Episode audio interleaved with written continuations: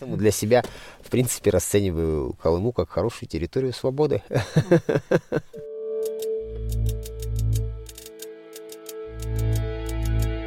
Всем привет!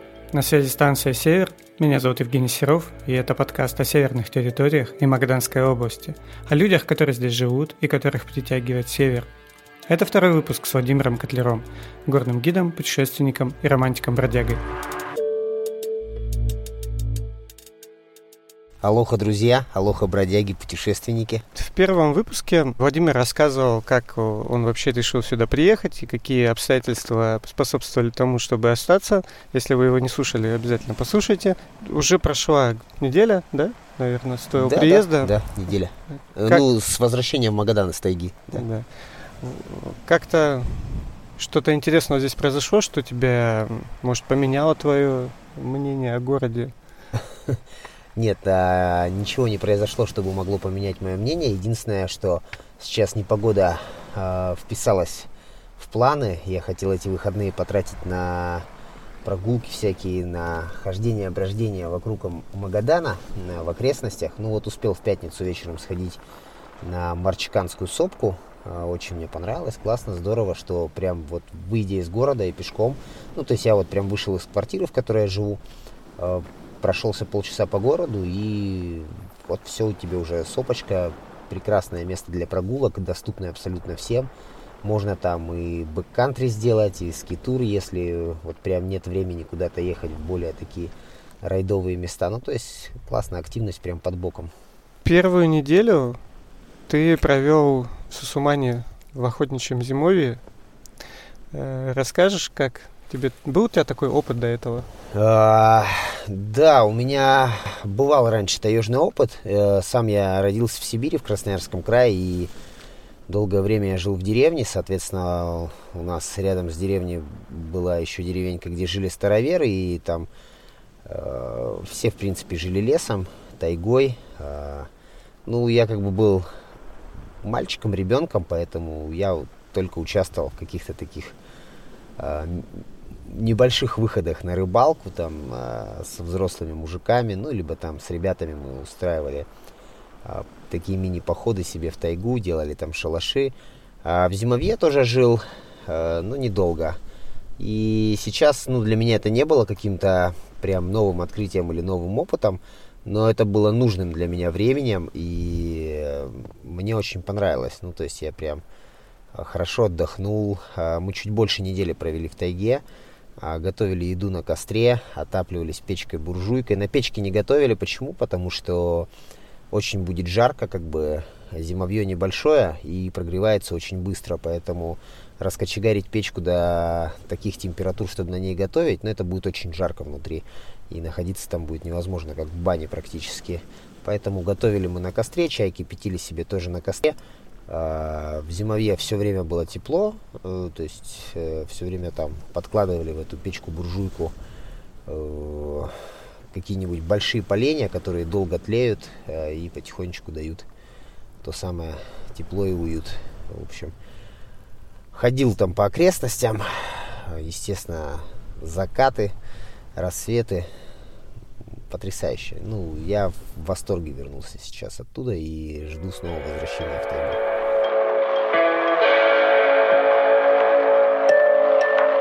Как вообще ты пришел к тому, чтобы стать горным гидом? Горным гидом я стал 10 лет назад. А, наверное, была, не наверное, а была мечта о том, чтобы жить путешествуя, но в современном мире нет такой профессии путешественник.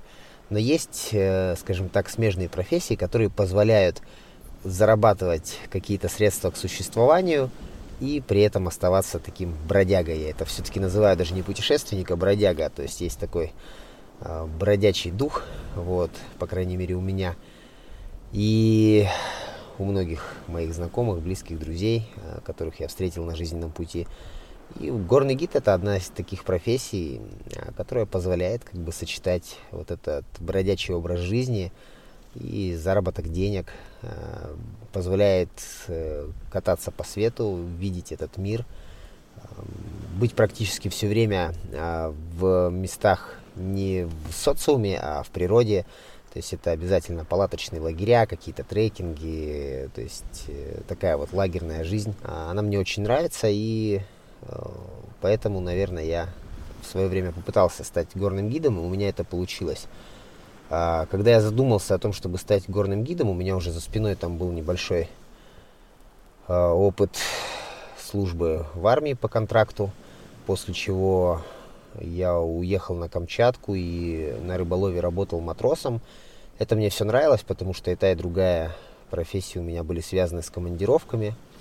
Вот. Но в армии мне нравилось меньше, я все-таки э, так по натуре ближе к пацифистам, и поэтому необходимость служить с оружием, она как бы, ну, меня немножечко э, не удовлетворяла, но при этом э, во время моей службы по контракту я катался на горных лыжах, э, ходил в горы, занимался альпинизмом, ну, в общем, в принципе, э, всем тем, чем я занимался на гражданке до армии э, в подростковом возрасте. Вот. Потом, после армии, естественно, когда я уехал на Камчатку, попробовал себя матросом, мне очень понравилась эта профессия. Я работал на рыболове, на Батами. Это большой автономный траулер-морозильщик. Вот, четыре с половиной месяца, ну там четыре месяца и там, неделя с небольшим, точнее, вот так, мы находились в рейсе, не заходили на берег, не выходили, то есть э, все время находились как бы в процессе рыбной ловли. И мне нравилось, э, то есть мне нравилось ощущение, что я в океане, что, знаете, там запах моря, брызги на лицо, ну вот все это, как бы это все доставляло мне большое удовольствие. И оно сглаживало вот эту вот рутину, которая есть в любой профессии, то есть горный гид, я не знаю, моряк, э, матрос на парусной яхте, э, геолог, кого угодно не взять, э, у всех есть рутина. А, и она мало чем отличается от рутины в городе, но вот именно вот эта стихия, которая вокруг тебя присутствует, вот этот простор и, не знаю, назвать это можно, наверное, запах свободы какой-то, они это все очень сглаживают, и ты не замечаешь особо этой рутины. Ну, то есть я вот сейчас 10 лет работал горным гидом, 7 а, из них я работал гидом с клубом 7 вершин и, соответственно, на проекте 7 вершин. И, конечно, тоже там хватает этой рутины и быта какого-то, а, но ты его не замечаешь. У тебя все время есть вот перед глазами потрясающие пейзажи высоких гор, а, я не знаю, закаты, рассветы, звездное небо, Э, все это как первозданная природа, лагерная жизнь какая-то, и ты не замечаешь рутины этой просто, ты наслаждаешься тем, что ты делаешь. По работе с клубом понятно, э, то есть там всегда какая-то группа людей, которые ходят с тобой. А вот сам ты э, ходил когда-нибудь в одиночные длительные походы? Да, да, конечно. А, во-первых, я начинал как бы свой путь в альпинизме, в горном туризме а, изначально а, как бы в секциях, в клубах, но не всегда получалось поехать с кем-то в компании, то есть не всегда у всех совпадали числа, там, возможности, а, я не знаю, каникулы от э, институтской жизни или там от школы, у кого как. Э, то есть и поэтому иногда хотелось куда-то уехать, но было не с кем, и поэтому приходилось ездить одному, либо в паре с кем-то и ходить как бы вот в такие вот одиночные, либо э, не знаю, как их, парные походы. То есть путешествовать автостопом. Я автостопом тоже очень много путешествовал в свое время по Южной Америке, по Чили, по Аргентине. И большую часть километража я намотал в одиночку. А, но я не тупо как бы ехал на машине из точки в точку. Я отмечал у себя в голове, э, то есть я представляю же карту, да, в голове все равно держу ее, э, как и куда я еду, и отмечал, где бы я хотел сделать какой-то Э, сейчас модное слово будет трекинг, поход по-русски. Ну, восхождение. Поход, э, выход. Ну, восхождениями во время автостопа я не занимался. То есть меня восхождение ради восхождения уже на самом деле не особо привлекает. Ну, восхождение как часть какого-то путешествия, да. В процессе автостопа я просто высаживался в том месте, где мне хотелось провести какое-то время, там неделю, там пять дней, три дня, ну, в зависимости от длительности пешего маршрута делал там пеший маршрут, жил в палатке, ночевал, ну, то есть, как бы, э, вся эта походная жизнь была, возвращался на трассу и снова ехал дальше. То есть, я так проехал, в принципе, всю Патагонию, часть огненной земли, а, южную часть, э, точнее северную часть Аргентины, в районе там границы с Парагваем, с Боливией, а, проехал Бразилию, так, ну, то есть, как бы, это все было в одиночку, по сути дела. Ну, единственное, что Патагония, у меня часть Патагонии была в паре с моей первой супругой и хорошим другом и напарником во многих путешествиях.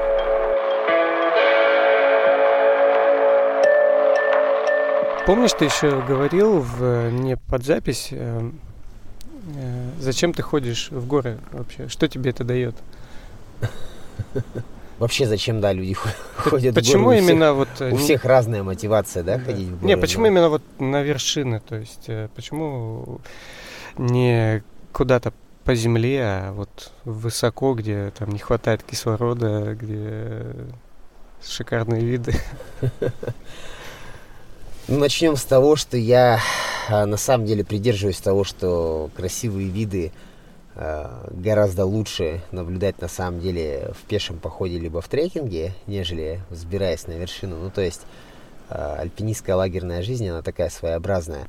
Но, конечно же, восхождение на вершину – это такое удовлетворение какого-то первобытного, во-первых, инстинкта, что ты ну, с чем-то борешься, что-то преодолеваешь и, э, ну, достигаешь какой-то цели, да. То есть, ну, в любом случае это так или иначе у всех это амбиции, у кого-то в большей степени, у кого-то в меньшей.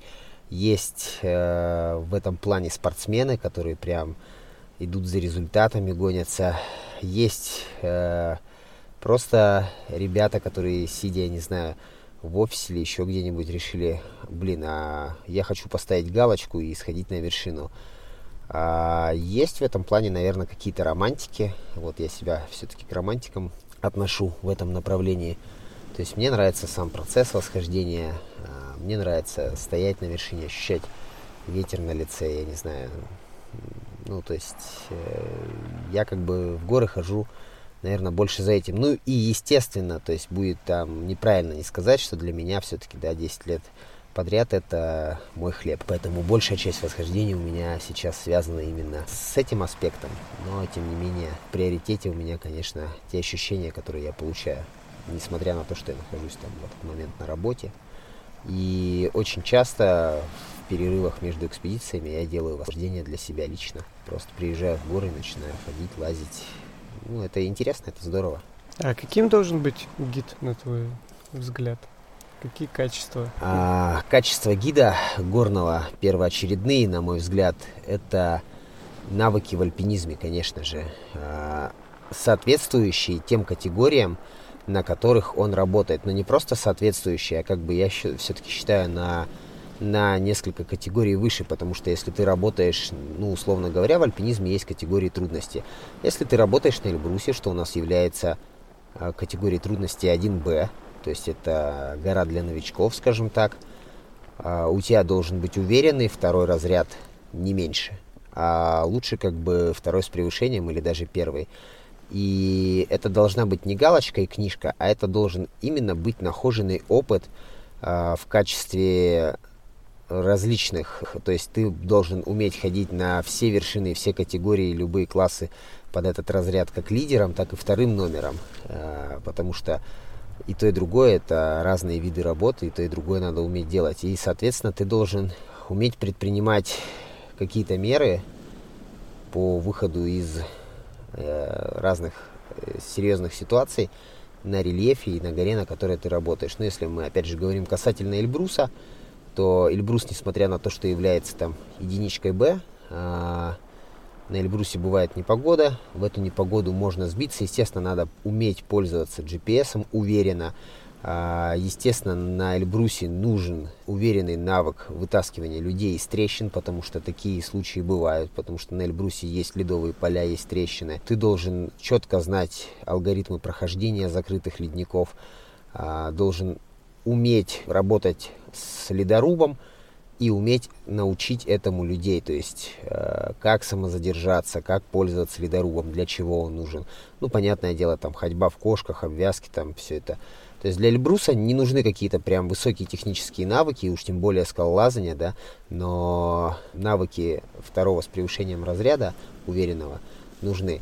Если мы берем горы выше и сложнее, такие как Ленина, Эверест, там, а, я не знаю, Хантенгри, э, Денали, ну что-то более серьезное, соответственно, и уровень у тебя должен быть уже более серьезным. Но в целом, да, я не считаю, что гид должен быть прям мастером спорта, это не обязательно. То есть э, гидство и спорт это разные вещи. Но уверенных навыков на уровне первый разряд КМС, если ты работаешь уже на более э, категорийных маршрутах, у тебя, опять же, должны быть. Это, ну, это must-have для гида. И э, следующее, конечно, это умение работать с группой. Это не относится уже к альпинизму. Э, умение работать с людьми, находить с ними общий язык. Э, умение их мотивировать. Или же наоборот, умение им сказать, что и, и доказать главное, что им нужно идти вниз, чтобы это не было для них обидно. То есть, если это представляет реальную опасность для их здоровья, там, или тем более жизни, то есть нужно э, уметь дать понять людям. Ну, то есть нужно быть коммуникабельным обязательно. Э, это как бы на втором месте. Понятное дело, что необходимо иметь навыки оказания первой доврачебной помощи, но у нас так это немножечко все размыто, потому что на высоте первоочередная доврачебная помощь это все-таки инъекции разные, потом спуск вниз, но по законодательству инъекции и таблетки ни один человек, кроме врача, не имеет права делать. То есть проходил ты курсы там до врачебной помощи, нет. То есть э, неважно, ты не имеешь права колоть уколы, вот, соответственно, это такое все на, на твой личный страх и риск. И, конечно же, на последнем месте я ставлю харизму. То есть мне, допустим, многие очень говорят, что я харизматичный гид, это круто, и типа надо быть харизматичным. Но я все-таки считаю, что это э, должно быть на последнем месте у гида, потому что первоочередное это его навыки и умения, которые касаются восхождения на горе. Харизма это классный плюс, не более. Это приятное дополнение. С ним, наверное, удобнее делать э, те вещи, которые ты говорил по поводу э, сказать человеку, да, что ему да, нужно абсолютно. идти вниз и что он не сможет.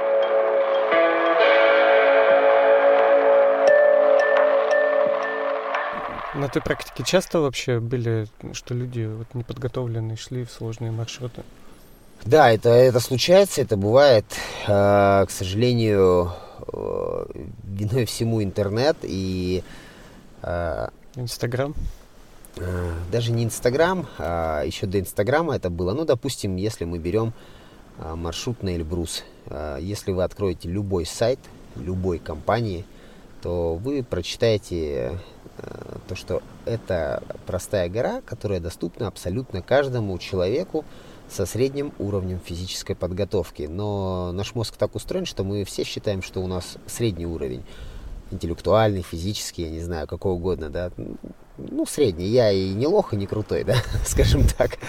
Вот. И, ну, чтобы вы понимали, я считаю, что у меня средний уровень физической подготовки. Поэтому, когда ко мне приезжает а, там в группах а, такие толстые дядечки, тетечки, которые не могут подняться без задышки на девятый этаж. Ну, как бы это сложно назвать а, средним уровнем физической подготовки. Вот я считаю очень классный маркер на самом деле в плане какой-то, какого-то уровня, на который стоит ориентироваться, это нормативы ГТО. Ну, конечно, если убрать оттуда метание гранаты, стрельбу там и вот эти вот все ненужные моменты, то если мы оставляем чисто физуху, то нормативы ГТО Э, это очень классный маркер. То есть, если ты сдаешь там, ну, хотя бы там на, на бронзу в своей возрастной категории, то, ну, окей, как бы у тебя такой среднячковый уровень физической подготовки есть. А, ну, а если касается там более каких-то трудных гор, то тоже, к сожалению, а, приезжают люди неподготовленные. Допустим, тот же Пик Ленина. Раньше считалось, что восхождение на Эльбрус – это классная подготовка и, опять же, классный такой маркер э, к тому, что готов ты идти на пик Ленина или нет.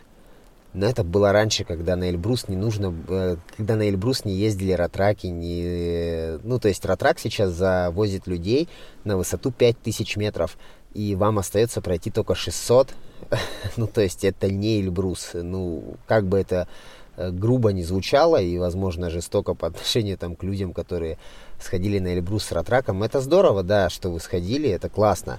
И это достижение для многих, и его нельзя принижать, но это не подготовка и не показатель вашей готовности к пику Ленина. То есть вы...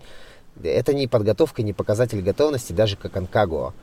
То есть э, это надо понимать, что на Эльбрус надо зайти пешком. Тогда это показатель. То есть э, я не говорю о том, что если ты не зашел на Эльбрус пешком без ратрака, значит ты не сходил на Эльбрус. Нет, ты сходил, все классно, но расценивай это как просто как восхождение на Эльбрус, а не как э, показатель того, готов ты к более сложным горам или нет.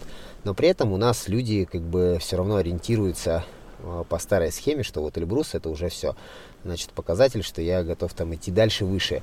И приезжают на Ленина, и приезжают на Аконкагуа, и просто, ну, я даже не знаю цензурное слово, как подобрать, офигевают от того, что их там ожидает. Ну, потому что они думали, что, о, я сходил на Эльбрус с ратраком, теперь я готов идти под 7 тысяч, и приезжают и понимают, что они не готовы. Что там тоже э, будет э, ратрак. Э, и, и начинается жесть, да, и все говорят, блин, я не думал, что это будет так тяжело. Да, это будет тяжело, потому что, ну, как бы это все по-настоящему уже, все пешком, как бы, все своими ножками от низу до верху, и усталость скапливается. То есть, поэтому я все-таки сторонник того, что к любой горе нужно готовиться, к любой горе нужна э, ступенчатая, постепенная подготовка, тренировка. Мы же не приходим в школу в первый класс и не начинаем сразу корень вычислять там, я не знаю, с чего там, мы сначала там, я не знаю, и сочинения какие-нибудь сложные писать там по войне и мир. Мы сначала там чертим черточки, потом какие-то закорючки рисуем, потом переходим постепенно к слогам, буквам, я не знаю, а, к каким-то простым цифрам, сложению, вычитанию. То есть мы учимся постепенно, это считается нормальным. То же самое в горах, да, то же самое в любом деле, за которое ты берешься. То есть э, нужна именно постепенность. Это не обязательно растягивать там на долгие годы, но все равно ступенчатый постепенный подход, он необходим.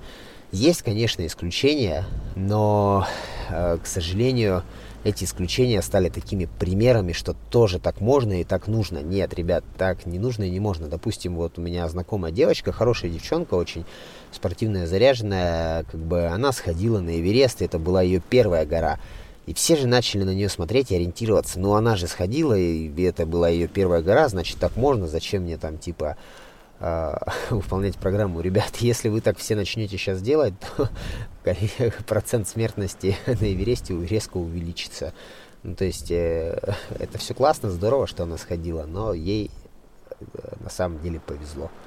Вот. А повезет ли там кому-то следующему, непонятно. Надо все-таки готовиться. Готовиться к любой горе хоть Эверест, хоть Килиманджаро, я не знаю, хоть э, любое, другое, любое другое восхождение. По твоей практике прохождения этой программы «Семь вершин» ты э, не считаешь, что какая-то из них э, там переоценена, там, то, что, э, допустим, на Эверест слишком много людей идет? Я так скажу, ну никто же не вправе запретить человеку идти на вершину, да? То есть сейчас на многих вершинах делается ограниченное количество пермитов, ну то есть разрешений на восхождение. Ну, можно по-разному относиться к пермитам. Э, я не очень люблю тему пермитов. Почему? Потому что, ну, как кто-то может продавать мне право идти э, куда-то, если это общая планета, общая природа, как бы, и почему вы мне продаете разрешение туда идти, да? Ну, к этому можно по-разному относиться. Я не говорю, что я прав, да, но я все-таки за свободу личного выбора каждого, да. То есть это ты же не сделал этот Эверест как продукт, чтобы его продать, э, разрешение туда сходить. То есть ты можешь продать сервис там, но разрешение идти на вершину, я, ну, считаю, что это неправильно продавать как и на любую другую гору, там, Аконкагуа, еще что-то. Но, кстати, вот за Аконкагуа я единственное скажу, что это единственная гора, на которую я хожу, где пермиты оправданы. Пусть они там, там чуть-чуть дороговаты для этой горы, но они оправданы, потому что я вижу, что на деньги, которые я плачу за разрешение, чтобы идти на эту гору, э, национальный парк предоставляет сервис. То есть там, ну, чтобы вы понимали, э, отходы жизнедеятельности человека вывозятся вертолетами, То есть это не скидывается все на ближайшие камни там и не стоят туалеты, которые там за, ну я не знаю. Завалены. Ну то есть завалены, да, как допустим на моем любимом Эльбрусе или еще что-то. Э, в туалетах э, внизу стоят бочки. Когда бочка готова к наполнению, ее закрывают, достают из ямы, в яму кладут пустую бочку, а эту бочку закрытую увозят вертолетом вертолетом. И каждый день прилетает вертолет и забирает с лагерей эти бочки с отходами. То есть и также на Конкагуа дежурят медики, которые получают зарплату от того же национального парка. И рейнджеры, которые, если что, осуществляют спас работы. То есть там нет МЧС государственного, который осуществляет спас работы на горе. Но есть рейнджеры, которые получают э, зарплату от того же парка. В их э, обязанности входит, понятное дело, контроль за тем, чтобы исполнялись условия на, э, нахождения в национальном парке, контроль за тем, чтобы все были с разрешениями, с пермитами, но в том числе и спасение э, людей и спускание людей, которым стало плохо вниз, тоже входит в их обязанности. И они, в принципе, это делают. Ну, то есть они ходят за людьми наверх, они спускают, они помогают людям, у которых там разорвало палатки, и вертолетная эвакуация, кстати, раньше на Конкагуа тоже входила в стоимость пермита, сейчас уже не входит. Ну, то есть там а, все уходит немножечко в коммерцию, в другую. Но, тем не менее, на Конкагуа я вижу, что да, я, за что я плачу пермит. На остальных вершинах и на остальных горах, куда я ходил, я не вижу, за что я плачу пермит. То есть я просто плачу пермит. Э, я, я просто плачу деньги э, национальному парку или еще кому-то просто так. Э, ну, просто за, за то, что я туда иду. Причем очень часто не маленькие деньги. И, ну, это, конечно, это не жалко этих денег, но я все равно не понимаю, это общая природа, это общее место. Если, э, то есть я плачу деньги, я хочу видеть, что за эти деньги как-то в этом национальном парке наводится порядок, что-то делается, какие-то места под палатки, кемпинги, я не знаю, еще что-то. Ну, ну мне кажется, даже, будет правильно. даже должно на эти деньги производиться уборка. Абсолютно. Как, То есть как сейчас, сказал. допустим, вот у нас на Кавказе а, к сожалению, большая часть уборки горы это волонтерские действия. Чаще всего. Ну, то есть и... Ну, это, это делается не, не на деньги с пермита. Ну, в Непале тоже я слышал, что очень много... Ну, сейчас появляются программы именно э, волонтерских по уборке. То есть ты идешь трек да. и еще убираешься. Да, и это правда. И это хорошо. То есть волонтерство и э, ответственное отношение к чистоте окружающей тебе природы, это классно, это здорово, это должно быть. Но если ты платишь деньги, э, за эти деньги тоже должны что-то делать. Ну, не должно быть так, что ты просто отдал деньги дяде на карман и пошел. То есть, если бы этот дядя что-то произвел и предложил тебе какой-то сервис, да, здорово, это должно быть оплачиваемо. Если это просто стоит река или гора, и ты просто за то, чтобы туда пройти, посетить это место, должен заплатить деньги, но это уже неправильно. То есть вообще, по идее, это должны быть предоставлены кемпинги, а, туалеты, возможность готовить, набирать воду, еще что-то, еще что-то. Ну, то есть тогда, да, это деньги, которые стоит платить национальному парку. Ну, поэтому вот по Колыме походишь, и здесь нигде платить не надо. Ну, здесь и кемпингов нигде нет. Поэтому хорошо, я поэтому для себя, в принципе, расцениваю Колыму как хорошую территорию свободы.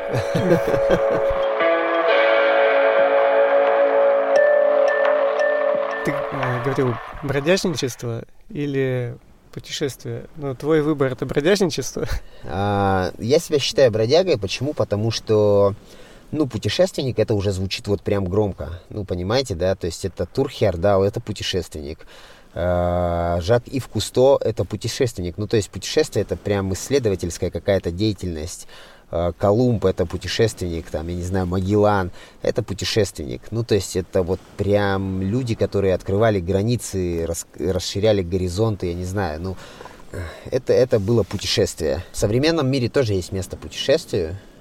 Но в целом то, что я делаю и как я живу, я все-таки это считаю бродяжничеством, потому что, во-первых, я это делаю не из э, высоких каких-то побуждений э, что-то не знаю, новое открыть, что-то доказать, какую-то теорию, там, допустим, Турхердал, да, когда переплывал Тихий океан на Кантике, он же не просто поплыл через Тихий океан, потому что ему захотелось. А, он доказывал э, свою теорию о заселении Полинезии с берегов Южной Америки, а не с берегов, а, а точнее не с Азии, да. Вот.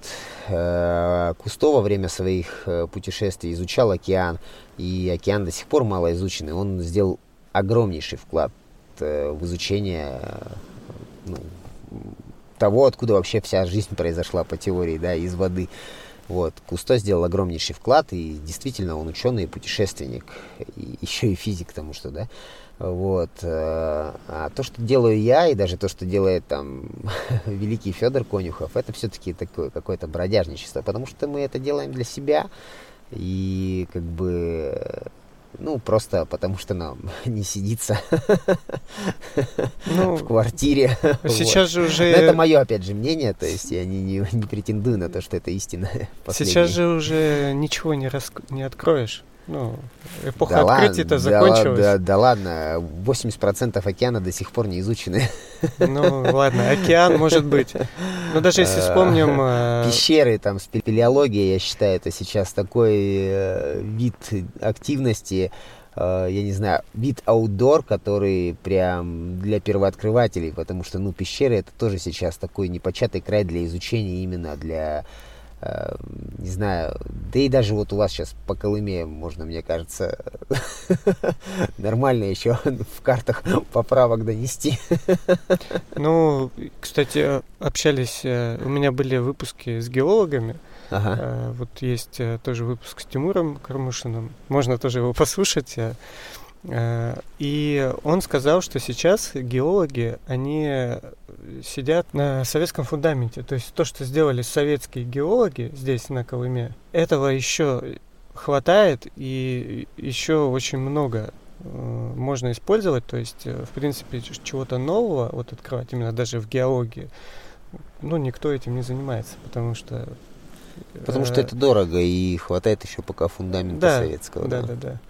Вот. И, э, а по поводу открытия я просто вспомнил историю э, с Амундсеном, что перед тем, как он пропал, последний его полет, когда он полетел спасать э, там, не помню имя этого путешественника, который на дирижабле решил там, э, и что ничего уже нету, и вот надо что-то сделать первым, и это будет первая там операция спасения на самолетах э, в Арктике. Что-то надо быть, что-то надо придумать, чтобы это было, чтобы ты был первым. А, ну, это если есть желание быть первым. Опять же, то есть э, есть действительно очень амбициозные люди, в любой сфере деятельности, в любой. И так должно быть. Э, то есть благодаря амбициозным людям, э, опять же, расширяются наши границы, э, как, как минимум в осознании своих возможностей.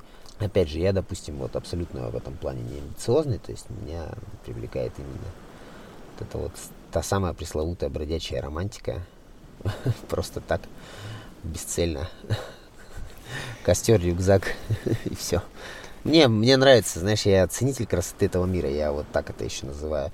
А, мне нравится быть э, частью окружающего мира, частью этой природы. И мне не хочется наблюдать за этим по чужим фотографиям или пересчитывать чужие отчеты.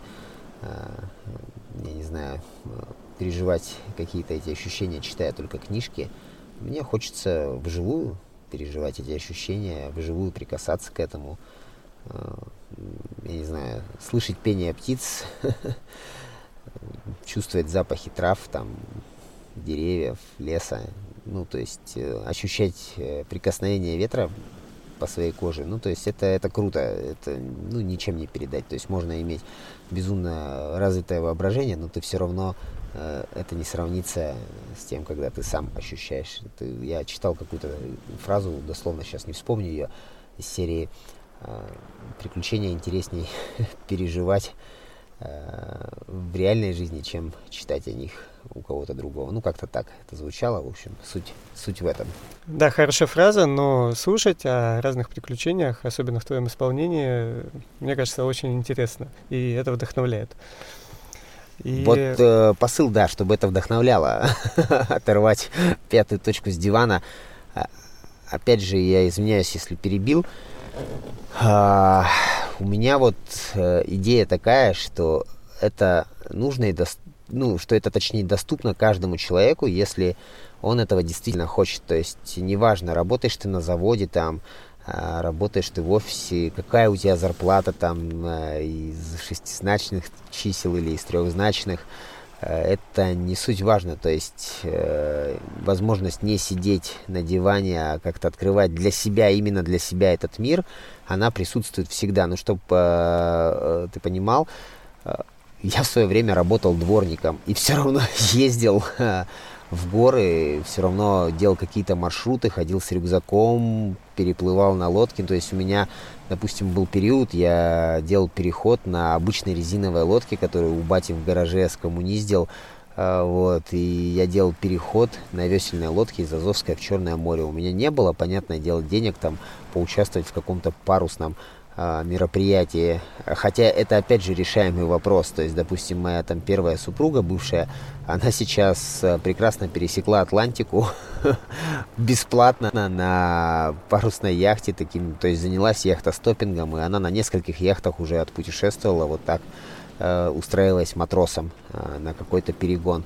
То есть это все тоже решаемо. Это не обязательно платить большие деньги, не обязательно лезть на Эверест и покупать э, тот же самый пермит. Э, за 12 тысяч долларов. То есть э, можно выйти вот так с рюкзачком и сходить на Марчиканскую сопку или сходить э, в поход выходного дня там вдоль вашего побережья, я не знаю, или живя в Краснодаре, сесть на электричку и через три часа оказаться там в горах Туапсинского района или горячего ключа и пойти там в поход. И не обязательно покупать дорогостоящее снаряжение, то есть даже на своем там канале YouTube я размещал видео о том, что можно ходить в одежде, которая там стоит 3 копейки, купленной в военторге или в Декатлоне, и я не просто это голословно э, вещал. Перед тем, как запилить это видео, я год ходил во все свои экспедиции именно в одежде, купленной в военторге. То есть до 6 тысяч я ходил в горках, масхалатах и шуршунах. И только уже в специальных условиях, когда начинались высотные лагеря, начинался действительно штурм, я уже одевал какие-то там э, более технологические вещи, и то это были уже просто на самом деле более теплые вещи, да, там пуховки, какие-то пуховые штаны, комбинезоны, э, высотные ботинки и пятое-десятое. Но, то есть, понимаете, но если вы идете на Эверест, э, то понятное дело, что у вас есть деньги на одежду. Если вы работаете на заводе и получаете, там, я не знаю, 20-30 тысяч рублей в месяц, э, э, то не надо там лезть на Эверест.